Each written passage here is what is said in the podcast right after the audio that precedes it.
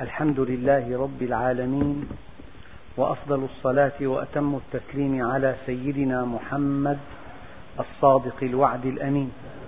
اللهم لا علم لنا إلا ما علمتنا إنك أنت العليم الحكيم. اللهم علمنا ما ينفعنا وانفعنا بما علمتنا وزدنا علما. وأرنا الحق حقا وارزقنا اتباعه. وأرنا الباطل باطلا وارزقنا اجتنابه. واجعلنا ممن يستمعون القول فيتبعون أحسنه وأدخلنا برحمتك في عبادك الصالحين. أيها الإخوة المؤمنون مع الدرس الخامس عشر من سورة الشعراء كان الدرس الماضي قد وصل إلى قوله تعالى لا يؤمنون به حتى يروا العذاب الأليم. من شأن الإنسان الذي كرمه الله عز وجل بالعقل ألا يدفع الثمن غاليا للحقائق التي يتعلمها. فهل من الضروري أن ينفجر البيت حتى توقن أن الغاز مادة خطرة؟ أم من الضروري أن تأخذ الاحتياطات والتعليمات من دون أن تدفع ثمن هذا الدرس باهظا حياتنا حياة فيها شروط معقدة جدا. فلأن الله سبحانه وتعالى كرم الإنسان كرمه بالعقل وبالعقل يستطيع أن يكتشف الخطر قبل وقوعه. ما الفرق بين البهيمة والإنسان؟ البهيمة لا تكتشف الخطر إلا عند وقوعه. لكن الإنسان بما أكرمه الله به من عقل يستطيع أن يكتشف الخطر قبل وقوعه. فالعاقل هو الذي يحتاط للأمور قبل وقوعها. أما الله سبحانه وتعالى نعى على هؤلاء الكفار أنهم لا يؤمنون به حتى يروا العذاب الأليم. هل من الضروري من أجل أن تكتشف أن الربا يمحق المال أي يدمر المال؟ إذا دمر المال كله وكشف لك في النهاية أن الربا يدمر المال هذا الدرس دفعت ثمنه باهظا. ولكن الله سبحانه وتعالى بما أنعم عليك من نعمة العقل يمكن أن تكتشف به أن الآية الكريمة قطعية الثبوت وأن معناها قطعي واضح وأن هذا كلام الله عز وجل وأن الله سبحانه وتعالى إذا قال فعل. فلذلك الإنسان إذا حكم عقله وقرأ كتابه وتعرف إلى القوانين القطعية والثابتة عندئذ بدل أن يدفع الخطر ثمن المعرفة باهظا يدفع الثمن قليلا هل من الضروري من أجل أن تكتشف أن الاختلاط حرام أن يضحي الإنسان بزوجته هل من الضروري ذلك؟ فلذلك من علامة من يعطل فكره من يجمد عقله. هذا الذي لا يؤمن بالقرآن حتى يرى العذاب الأليم. فنحن المؤمنون إن شاء الله تعالى ينبغي أن نتعرف إلى الخطر قبل وقوعه قبل وقوعه. من خلال كتاب الله عز وجل لا يؤمنون به حتى يروا العذاب الأليم فيأتيهم بغتة وهم لا يشعرون. يعني هذه ساعة الغفلة. الإنسان أحيانا يظن أن الأمور تجري هكذا إلى ما لا نهاية. هذا خطأ كبير. هذا وهم كبير. الله سبحانه وتعالى يرخي الحبل إلى أن يظن الإنسان أنه لا حساب وأنه لا مسؤولية وأنه يفعل ما يشاء وأن الأمور وأن الحق للقوي وأن السماوات والأرض هكذا خلقت. عندئذ يأتي عقاب الله عز وجل بغتة فيعرف أن في السماء, في السماء إلها لا يغفل عن كل منحرف. لذلك لا يؤمنون به حتى يروا العذاب الأليم فيأتيهم بغتة وهم لا يشعرون. عندئذ حينما يأتي العذاب بغتة قد يكون العذاب مرض عضال وقد يكون فقد حرية وقد يكون عذاب وقد يكون هون إهانة. الإنسان حينما تأتيه المصائب عندئذ يرجو ربه أن يؤخر له هذا العذاب. ربنا اكشف عنا العذاب إنا مؤمنون إنا كاشف العذاب قليلا إنكم عائدون. فيأتيهم بغتة وهم لا يشعرون فيقولوا هل نحن منظرون؟ لكن هؤلاء الكفار لشدة كفرهم ولشدة جحودهم ولبعدهم عن ربهم ولجهلهم بأسماء الله الحسنى يستعجلون بالعذاب استهزاء. أفبعذابنا يستعجلون؟ جاء الجواب. هذا الجواب سيدنا عمر بن عبد العزيز كان إذا قام أو قعد إذا دخل مجلس الخلافة قبل أن يحكم بين الناس يتلو هذه الآية. أفرأيت إن متعناهم سنين؟ متعناهم. أيام الإنسان يقع في شبهة. ما هذه الشبهة؟ قد يرى أهل الدنيا يعني يتمتعون بصحة جيدة وبأموال طائلة وببيوت فارهة وبمركبات. يقول ما, ما هذه المفارقة؟ المؤمنون معذبون ضعاف مستضعفون وهؤلاء الكفار المنافقون الجاحدون الملحدون غارقون في النعيم وفي العز وفي, وفي الجاه وفي كل ما لذ وطاب. هذه من حكمة الله عز وجل. الجواب في قوله تعالى فلما نسوا ما ذكروا به فتحنا عليهم أبواب كل شيء. يعني هل من آية في القرآن الكريم أوسع من هذه الآية؟ أبواب كل شيء. كل شيء له أبواب. أبواب المال. أبواب الملذات. أبواب الجاه. فلما نسوا ما ذكروا به فتحنا عليهم أبواب كل شيء حتى إذا فرحوا بما أوتوا أخذناهم بغتة. فإذا هم مبلسون. لا يغرنك تقلب الذين كفروا في البلاد. متاع قليل.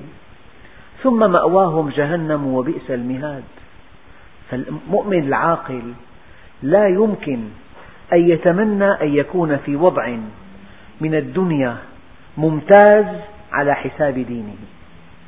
ما من إنسان فيه ذرة من إيمان لا يرضى ولا يتمنى أن يكون مكان هذا الإنسان الغارق في ملذاته ولكن مكانه في جهله بالله وفي جحوده. الآية الكريمة أفرأيت إن متعناهم سنين؟ الإنسان يعيش سنوات معدودة خمسين خمسة وخمسين ستين خمسة وستين سبعين. خمسة وسبعين خمسة وثمانين تسعة وتسعين مئة وخمسة عشر سنين. المئة والخمسة عشر سنين. أفرأيت إن متعناهم؟ يعني إنسان عاش عمر مديد بلا مرض ولا ألم ولا فقر ولا هم ولا حزن. أفرأيت إن متعناهم سنين؟ متعناهم. ربنا عز وجل قال لا يغرنك تقلب الذين كفروا في البلاد متاع قليل ثم مأواهم جهنم وبئس المهاد. في آية أخرى قل متاع الدنيا قليل قليل خالق الكون يقول لك قليل ألست مصدقا له؟ قل متاع الدنيا قليل آية ثالثة وما أوتيتم من شيء من شيء تملك أكبر شركة في العالم. شيء. تحتل أرقى مكانة في المجتمع. شيء. تملك أكبر رصيد في العالم. شيء. وما أوتيتم من شيء فمتاع الحياة الدنيا وزينته. وما عند الله خير وأبقى. أفلا تعقلون؟ أفمن وعدناه وعدا حسنا؟ يعني إذا أنت مؤمن خالق السماوات والأرض وعدك بالخير وعدك بالسعادة وعدك بالجنة وعدك بالرضوان وعدك بالقرب وعدك أن ترى وجهه الكريم. أفمن وعدناه وعدا حسنا؟ فهو لاقيه قطعا. ومن أصدق من الله حديثا؟ ومن أوفى بعهده من الله؟ أفمن وعدناه وعدا حسنا؟ فهو لاقيه كمن متعناه متاع الحياة الدنيا. خذ خذ من المال ما شئت وخذ من الجاه ما شئت وخذ من الصحة ما شئت وخذ من القوة ما شئت وخذ من الوسامة ما شئت. لكن المصير إلى النار. لا يغرنك تقلب الذين كفروا في البلاد. متاع قليل ثم مأواهم جهنم وبئس المهاد.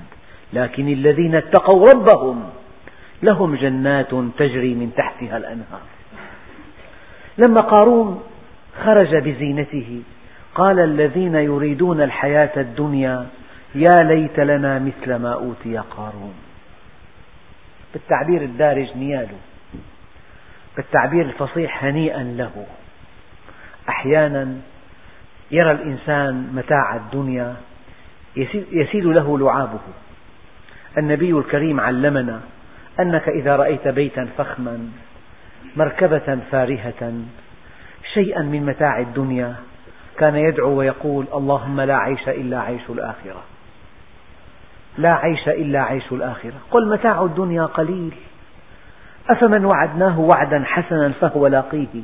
كمن متعناه متاع الحياة الدنيا ثم هو يوم القيامة من المحضرين. لذلك هؤلاء أهل الدنيا الذين أعرضوا عن الله عز وجل قد يعطيهم الله الدنيا بحذافيرها. لكن ينطبق عليهم قوله تعالى أفرأيت إن متعناهم سنين؟ عاش. ثم جاءهم ما كانوا يوعدون. الأيام تسير هكذا الأمور تسير هكذا كل يوم الإنسان يستيقظ صحيح الجسم إلى ما شاء الله. تخطى الخمسين تخطى الستين تخطى السبعين. لابد من يوم يشكو ألما في أحد أعضائه. هذا الألم يتفاقم إلى أن يودي بحياته. من هنا قال عليه الصلاة والسلام بادروا بالأعمال الصالحة فماذا ينتظر أحدكم من الدنيا؟ هل تنتظرون إلا فقرا منسيا أو غنى مطغيا أو مرضا مفسدا أو هرما مفندا أو موتا مجهزا أو الدجال فشر غائب ينتظر أو الساعة والساعة أدهى وأمر. أفرأيت إن متعناهم سنين؟ سنين معدودة. قل متاع الدنيا قليل. والإنسان بضعة أيام. كلما انقضى يوم انقضى بضع منه. إلى متى أنت باللذات مشغول؟ وأنت عن كل ما قدمت مسؤول؟ إلى متى؟ ثم جاءهم ما كانوا يوعدون. البطل هو الذي يعد العدة لساعة فراق الدنيا. البطل هو الذي يعد العدة لنزول القبر. البطل هو الذي يعد جوابا لكل شيء لله عز وجل. لماذا فعلت كذا يا رب؟ فعلت هذا من أجلك. لماذا أعطيت فلان؟ لماذا منعت فلان؟ لماذا غضبت؟ لماذا ابتسمت؟ لماذا أنفقت؟ لماذا منعت؟ لماذا وصلت؟ لماذا قطعت؟ هذا هو السعيد. الذي يعد العدة لخالقه. يوم يقوم الناس لرب العالمين. ورد في الأثر أن السيدة عائشة سألت النبي عليه الصلاة والسلام قالت يا رسول الله تعقيبا على قوله صلى الله عليه وسلم يحشر الناس حفاة عراة غرلة يعني من دون طهور كمان. السيدة عائشة قالت أنه أهكذا يرى بعضنا بعضا فقال عليه الصلاة والسلام. يا أم المؤمنين الأمر أفظع من أن يعنيهم ذلك لشدة الهول. وقد تقع وقد سألته مرة ثانية يا رسول الله أيعرف بعضنا بعضا يوم القيامة؟ قال نعم يا أم المؤمنين إلا في ثلاث مواقف. عند الصراط وعند الميزان وإذا الصحف نشرت. في هذه اللحظة لو وقعت عين الأم على ابنها أو عين الابن على أمه لا يعرفها ولا تعرفه. وفيما سوى هذه المواقف قد يعرف الابن أمه وقد تعرف الأم ابنها. يقول تقول له يا ولدي لقد كان لك صدري سقاء وحجري وطاء وبطني وعاء فهل من حسنة منك تجود بها علي. ماذا يقول الابن؟ ليتني أستطيع ذلك يا أماه إنني أشكو مما أنت منه تشكين. إيه، لذلك أفرأيت إن متعناهم سنين ثم جاءهم ما كانوا يوعدون ما أغنى عنهم ما كانوا يمتعون. ماذا ينفعك؟ مالك حينما تغادر الدنيا. ماذا تنفعك اللذائذ التي أمضيت بها سنوات طويلة؟ ماذا ينفعك أصحابك؟ ماذا ينفعك أهلك؟ ماذا ينفعك من حولك؟ ما أغنى عنهم ما كانوا يمتعون. لذلك أحد الصالحين كان يشتري اشترى قبرا وكان يجلس فيه كل خميس ويتلو قوله تعالى رب ارجعوني لعلي أعمل صالحا فيما تركت فيخاطب نفسه ويقول قومي لقد أرجعناك. أفرأيت إن متعناهم سنين ثم جاءهم ما كانوا يوعدون ما أغنى عنهم ما كانوا يمتعون. لو أن الدنيا تعدل عند الله جناح بعوضة ما سقى الكافر منها شربة ماء. فلينظر ناظر بعقله أن الله أكرم محمدا أم أهانه حين زوى عنه الدنيا. فإن قال أكرمه فإن قال أهانه فقد كذب. وإن قال أكرمه فلقد أهان غيره حيث أعطاه الدنيا. لا شأن لها عند الله. تافهة. وما أهلكنا من قرية إلا ولها منذرون. وما أهلكنا من قرية إلا ولها منذرون. لا بد من أن يسبق الإهلاك إنذارا. وهذا من رحمة الله عز وجل. ذكرى. ننذرها ذكرى. نذكرها ذكرى. وما كنا ظالمين. الله سبحانه وتعالى يعني لا يظلم الناس مثقال حبة من خردل. يروى أن سيدنا عمر جاءه رجل قد سرق. فقال له يا أمير المؤمنين هذه أول مرة. قال كذبت. هذه المرة الثالثة. إن الله لا يفضح من أول مرة. ربنا بينذر بحذر. حينما الإنسان يصر على خطئه عندئذ يأخذه الله عز وجل بذنبه. بعض الشعراء قال نهارك يا مغرور. سهو وغفلة. نهارك يا مغرور. سهو وغفلة. وليلك نوم والردى لك لازم. فلا أنت في الأيقاظ يقظان حازم ولا أنت في النوام ناج فسالم.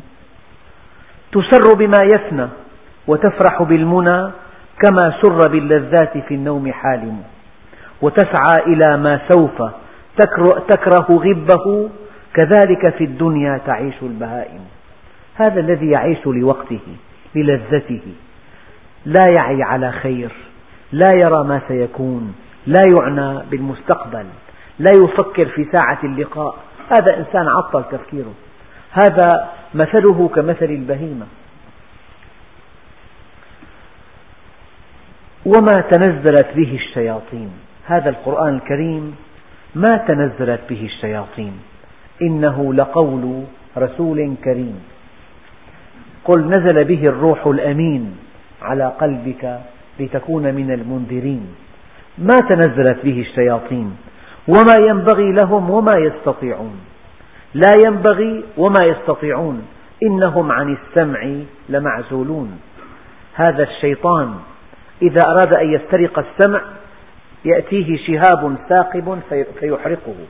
إنهم عن السمع لمعزولون. فلا تدع مع الله إلها آخر فتكون من المعذبين. هذه الآية مركز الثقل في هذا الدرس. إنها تدور حول الشرك. أولا العلماء اتفقوا على أن الشرك نوعان شرك جلي وشرك خفي. شرك ظاهر وشرك باطن. شرك كبير وشرك صغير. ما هو الشرك الجلي؟ وما هو الشرك الكبير؟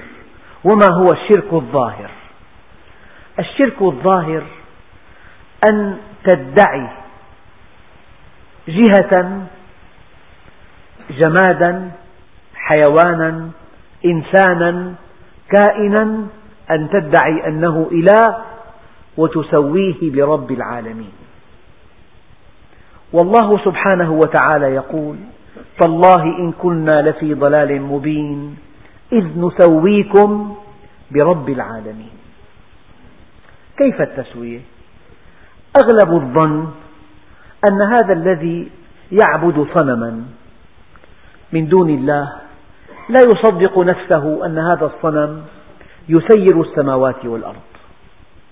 ولكن كيف يسوي هذا الإنسان تلك الآلهة التي ادعاها من دون الله؟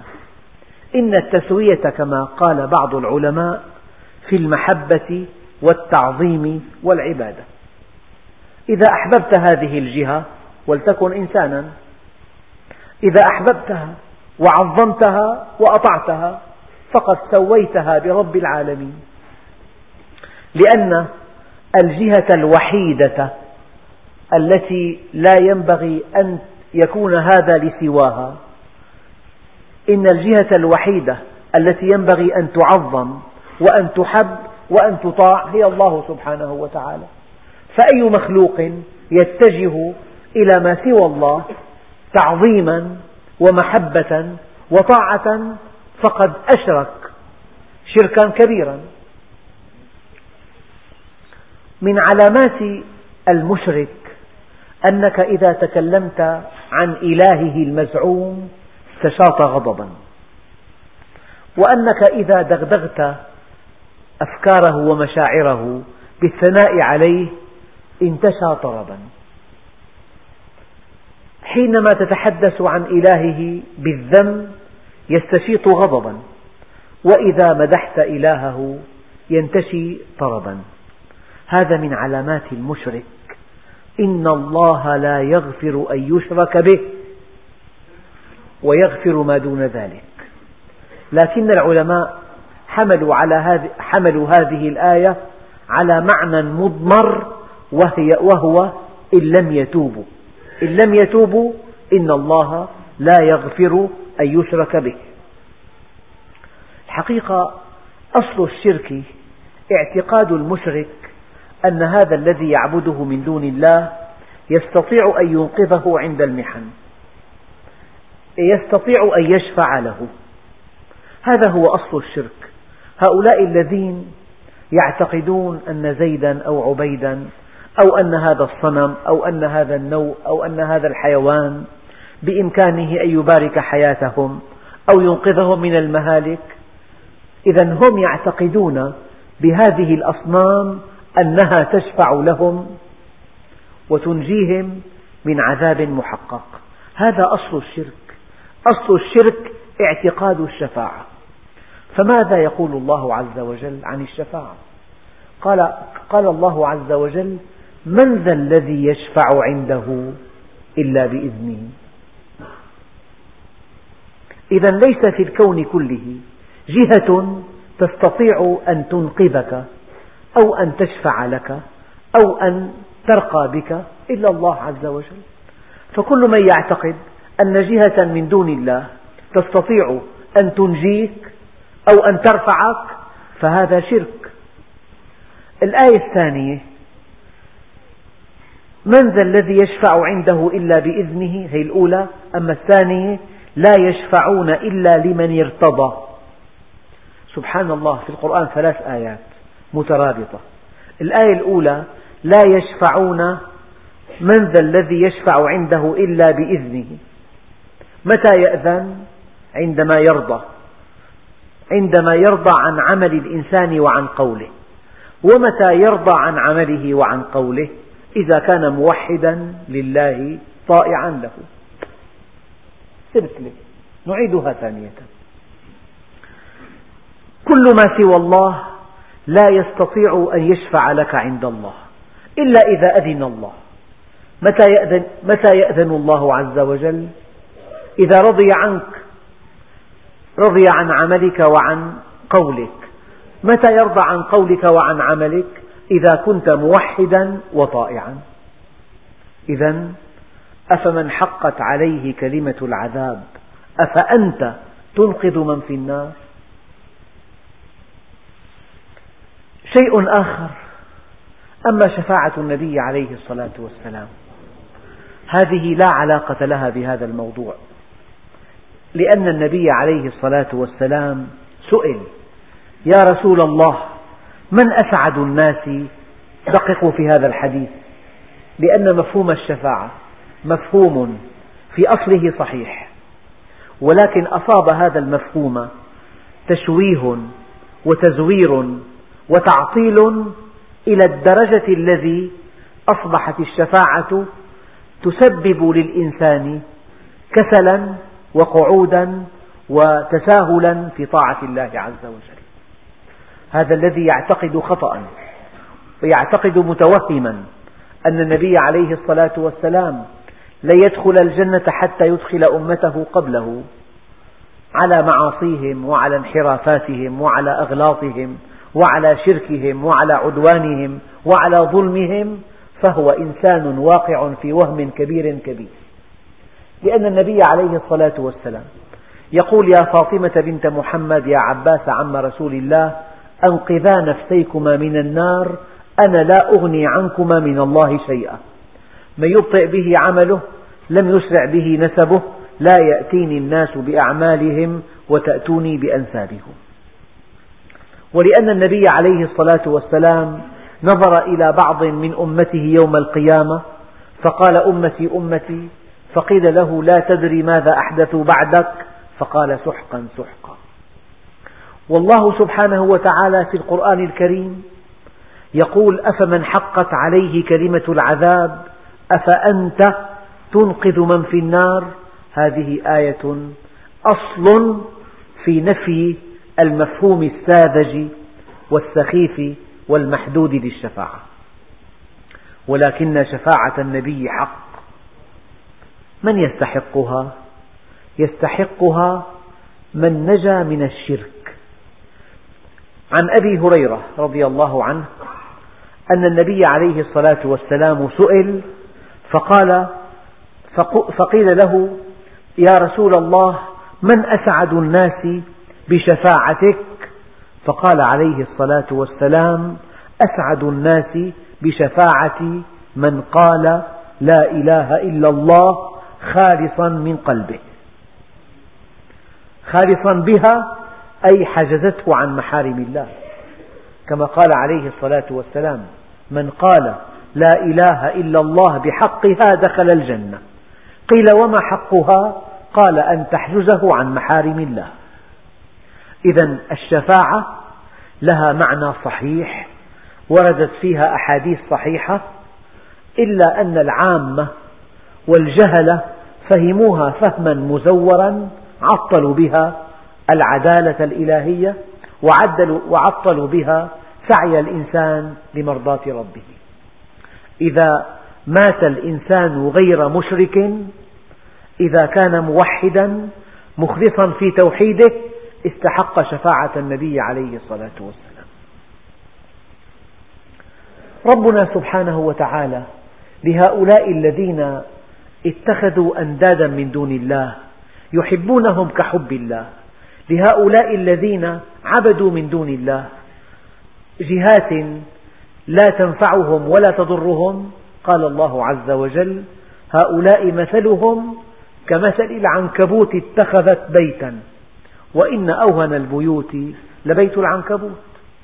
من هنا قال عليه الصلاة والسلام واعلم أن الأمة لو اجتمعت على أن ينفعوك بشيء لم ينفعوك إلا بشيء قد كتبه الله لك. ولو اجتمعت على أن يضروك بشيء لم يضروك إلا بشيء قد كتبه الله عليك. رفعت الأقلام وجفت الصحف.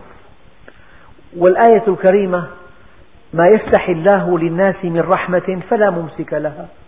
وما يرسل وما يمسك فلا مرسل له من بعده. هذا الشرك الجلي. هذا الشرك الكبير. هذا الشرك المهلك. هذا الشرك الذي يتناقض مع العبادة يتناقض مع الدين. فما هو الشرك الخفي الذي يقع من معظم الناس؟ الشرك الخفي تؤكده آية كريمة وهي قوله تعالى وما يؤمن أكثرهم بالله إلا وهم مشركون. يؤمن بالله وهو مشرك. آمن بالله خالقا إيمان بالخالق. آمن بالله مربيا. آمن بالله مسيرا. لكنه لم يوحد ربه في الأفعال. قال فلان أزعجني فلان أغضبني. فلان أعطاني فلان حرمني. إذا لم يوحد الأفعال ويراها كلها من الله عز وجل فقد وقع في نوع من الشرك الخفي. ما هو الشرك الخفي؟ العلماء قالوا الرياء اليسير. الرياء. الرياء اليسير شرك خفي. تقول هذا من أجل زيد. وهذا من أجل عبيد. وتقول هذا الكلام وأنت لست قانعا به من أجل فلان. وتغضب غضبا متصنعا وأنت لست غاضب من أجل علان. فالرياء اليسير نوع من أنواع الشرك الخفي. التصنع للخلق. يعني تصلي صلاة متقنة أمام الناس وقد تكون غير ذلك فيما بينك وبين نفسك. هذا من الشرك الخفي التصنع للخلق. تظهر الورع والعفة. إذا كنت تحت أنظار الناس فإذا خلوت تساهلت في هذا الأمر. فالتصنع للخلق نوع من أنواع الشرك الخفي. الآن من حلف بغير الله فقد وقع في الشرك الخفي. من حلف بغير الله. يعني بأمه بأبوه بأولاده بأعز ما بيملك مثلا. من حلف بغير الله من كان حالفا فليحلف بالله. لكن الله عز وجل يقول واحفظوا أيمانكم. أما أن تحلف بغير الله فهذا نوع من أنواع الشرك الخفي. إذا قلت ما شاء الله وشئت ما أراد الله وأردت هذا شرك. لأن رجلا جاء النبي عليه الصلاة والسلام فقال له ما شاء الله وشئت. فغضب النبي وأشد الغضب وقال أجعلتني لله ندا؟ قل ما شاء الله وحده. شو ما شاء الله وشئت؟ فكلمة ما شاء الله وشئت نوع من أنواع الشرك الخفي. وكلمة هذا من الله ومنك. أنت أصل البلاء.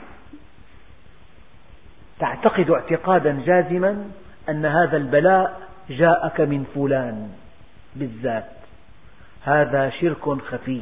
أين الله؟ كيف سمح له أن يفعل هذا؟ كيف سمح له أن يطولك بكلماته أو بأفعاله؟ إذا اعتقدت أن فلان أو علان بإمكانه أن يصيبك بشيء فهذا شرك خفي. هذا من الله ومنك. شرك خفي. إذا قلت أنا بالله وبك داخل عليك. أنا بالله وبك هذا شرك خفي. إذا قلت ما لي إلا الله وأنت ما لي إلا الله وأنت شرك خفي. وما يؤمن أكثرهم بالله إلا وهم مشركون. إذا قلت أنا متوكل على الله وعليك. قال الله عز وجل في الحديث القدسي أنا أغنى الأغنياء عن الشرك. أغنى الأغنياء عن الشرك. إذا قلت لولا أنت لم يكن كذا وكذا. لولا أنت. لولا الطبيب كان مات ابني. هكذا. لولا المحامي خسرنا الدعوة. ضاع البيت. لولا فلان لكنت في حالة صعبة. إذا عزوت النفع أو الضرر إلى إنسان فهذا شرك خفي.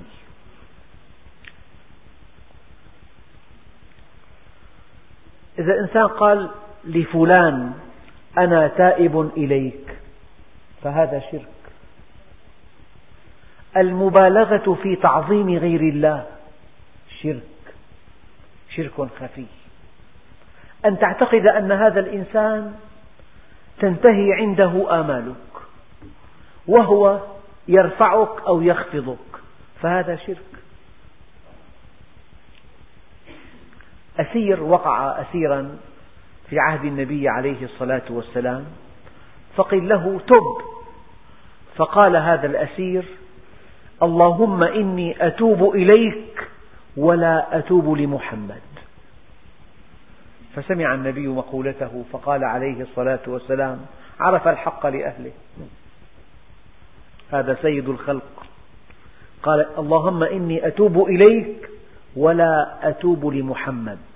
فقال عليه الصلاة والسلام وهو راض بهذا الكلام عرف الحق لأهله. لا يتاب إلا لله عز وجل. من نذر لغير الله فقد وقع في الشرك الخفي. لأن النذر يجب أن يكون لله وحده. هناك آيات كثيرة يوفون بالنذر ويخافون يوما كان شره مستطيرا. النذر لله. من نذر لغير الله فقد أشرك.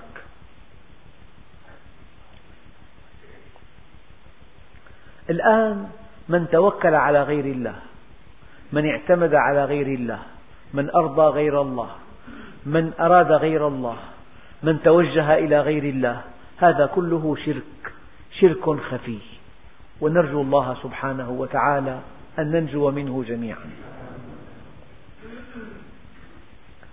الآن التذلل لغير الله شرك الخضوع شرك أن تبتغي مرضاة زيد شرك أن أن تحمد الناس على ما أعطاك الله شرك أن تذمهم على ما منعك الله شرك.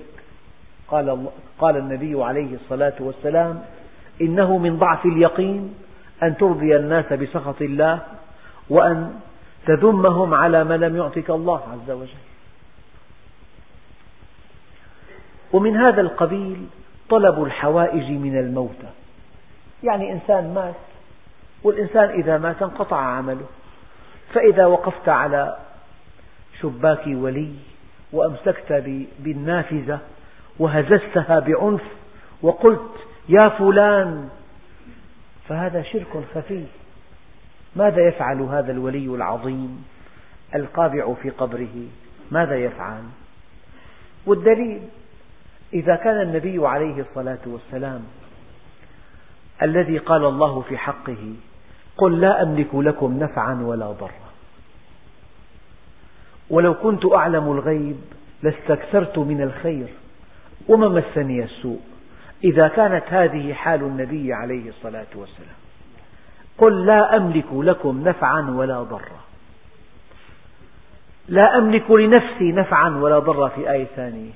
العلماء قالوا إذا كان عليه الصلاة والسلام لا يملك لنفسه نفعا ولا ضرا فلأن يعجز عن أن يملك للناس النفع والضر فهذا من باب أولى. إذا كان النبي عليه الصلاة والسلام لا يعلم الغيب قل لا أعلم الغيب انتهى الأمر. فأي مخلوق يدعي ذلك فهو كاذب؟ أي مخلوق يدعي أن بإمكانه أن يفعل شيئا أن يملك ضرا أن يملك نفعا فهو كاذب. هكذا قال عليه الصلاة والسلام من جاء ساحرا من جاء كاهنا فصدقه فقد كفر بما أنزل على محمد.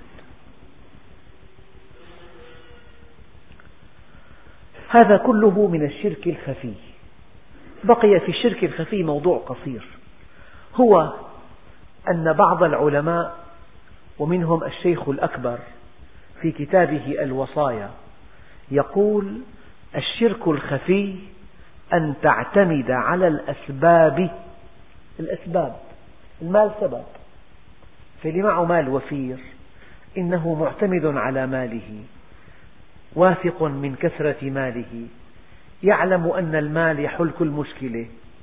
هذا الذي يعتمد على الأسباب وقع في الشرك الخفي وهو لا يدري. اعتمادك على الأسباب. فلان قوي البنية اعتمد على قوته وهو يعتني بصحته اعتناء لا حدود له. اعتمد على صحته وظن أن عمره مديد.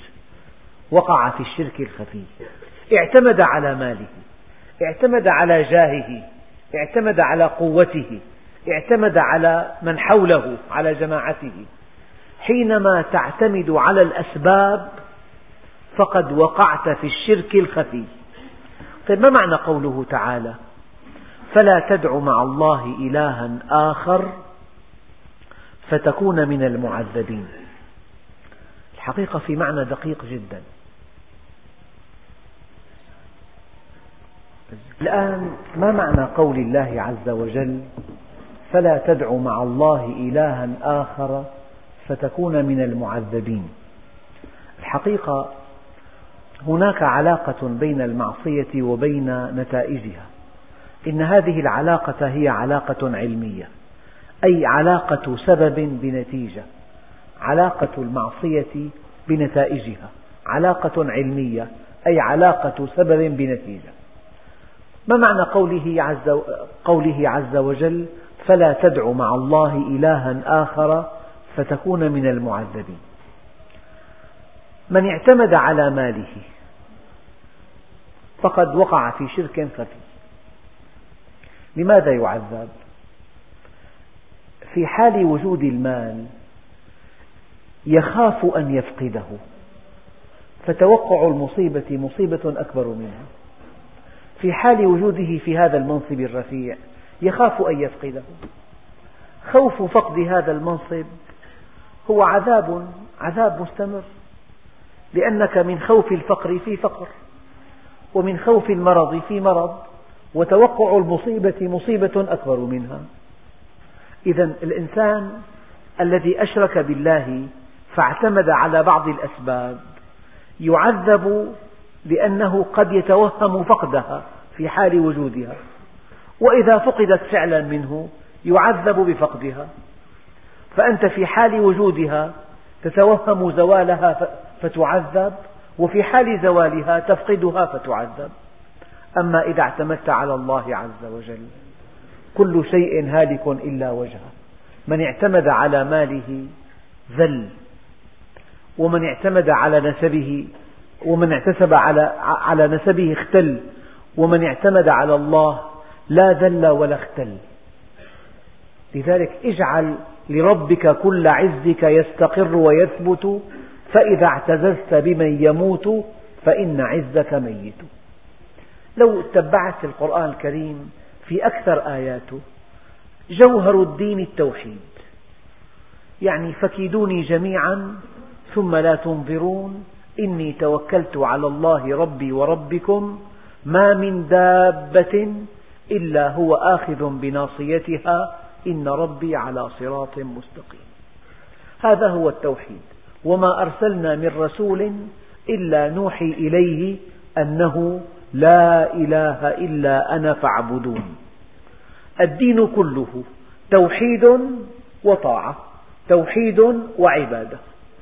أما الشرك يسبب الحقد الشرك يسبب النفاق الشرك يسبب المعصية. الشرك يسبب الحزن والألم والقهر. أما إذا وحدت الله عز وجل فقد أزيحت عنك جبال من الهموم. لذلك أعراض الشرك كثيرة جدا. كلها أعراض لمرض واحد ألا وهو الشرك. والشرك علاجه التوحيد والتوحيد علاجه التفكر في خلق السماوات والأرض. ومعرفة كتاب الله عز وجل. في الدرس القادم إن شاء الله تعالى نتابع قوله تعالى فلا تدع مع الله إلها آخر فتكون من المعذبين وأنذر عشيرتك الأقربين واخفض جناحك لمن اتبعك من المؤمنين. فإن عصوك فقل إني بريء مما تعملون وتوكل على العزيز الرحيم الذي يراك حين تقوم وتقلبك في الساجدين إنه هو السميع العليم. تعقيب صغير لا يعني أن تتعطل الأسباب. لك أن تأخذ بالأسباب لك أن, لك أن آه، تأخذ بكل من كل شيء سببا لك أن تعالج ابنك عند الطبيب. هذا كله لا يتعارض مع التوحيد ولكن الشرك التوحيد أن تأخذ بالأسباب والشرك أن تعتمد على الأسباب. قضية نفسية.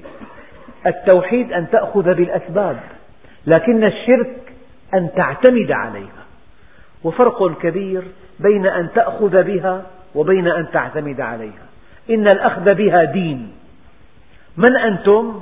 سيدنا عمر سأل جماعة فقراء قالوا قال نحن متوكلون. قال كذبتم؟ المتوكل من ألقى حبة في الأرض ثم توكل على الله. هذا التوكل.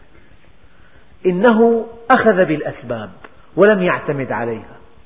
لمجرد أن تعتمد عليها فقد أشركت. لمجرد أن تأخذ بها فقد وحدت. لماذا؟ لأن الله سبحانه وتعالى خلق الكون وفق نظام دقيق. وهذا النظام لم يخلق من أجلك. يعني إنسان إذا أراد أن يقيم مشروع له أسباب النجاح. مكان المشروع له قيمة. حجم الرأسمال له قيمة. طرق التعامل لها قيمة. نوع البضاعة لها قيمة. يعني إن لم تأخذ بالأسباب سبقت. وحينما تخلف المسلمون عن ركب بقية الأمم إنما تخلفوا بسبب فهمهم السقيم للتوكل. التوكل محله القلب لكن الجوارح محلها الأخذ بالأسباب. يعني كأنني أريد أن أقول لكم إياكم أن تفهموا من التوحيد ترك الأخذ بالأسباب. التوحيد أن تأخذ بالأسباب ولكن الشرك أن تعتمد عليها وتنسى الله عز وجل.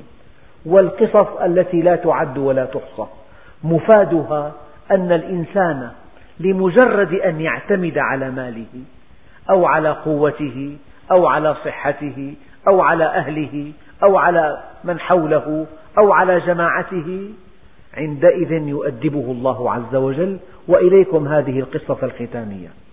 أصحاب النبي عليه الصلاة والسلام يعني أشرف البشر بعد الأنبياء باعوا أنفسهم لله عز وجل. فدوا نبيهم بأرواحهم. اتبعوه في ساعة العسرة.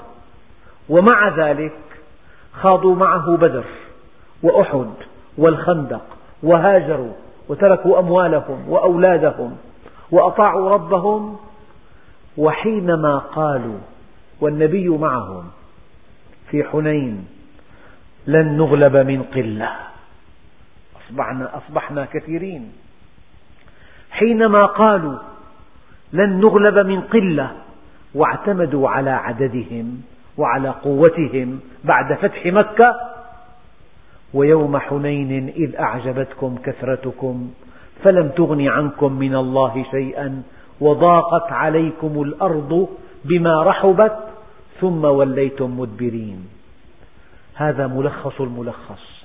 إذا كان أصحاب النبي صلوات الله عليه ورضي الله عنهم. إذا كان أصحاب النبي قد عالجهم الله من الشرك الخفي فمن نحن حتى لا نعالج؟ فلمجرد أن تقول أنا وقعت في الشرك وقعت في مطب قل الله قل هذا من فضل ربي علي لقد أكرمني ربي لقد تفضل علي لقد أرشدني لقد ألهمني لقد أعانني لقد ساعدني لقد نورني هكذا قل. لذلك الطبيب الماهر قبل أن يعالج المريض يقول اللهم إني تبرأت من حولي وقوتي وعلمي والتجأت إلى حولك وقوتك يا ذا القوة المتين. الطبيب والمدرس والمحامي والتاجر وأي إنسان في أي عمل صاحب الصنعة قبل أن تقدم على العمل أعلن براءتك من حولك وقوتك أعلن براءتك من علمك وقل يا رب ليس لي إلا أنت. هذا هو التوحيد. فما دمت معه هو معك. كن مع الله ترى الله معك. فإذا قلت أنا وانفصلت عنه واستغنيت عن الله عز وجل واتكلت على نفسك أوكلك الله إياها. هذا شيء دقيق دقيق مهم مهم في عالم الإيمان. التوحيد والذي يتناقض معه هو الشرك. نعوذ بالله من الشرك الجلي والخفي. والحمد لله رب العالمين.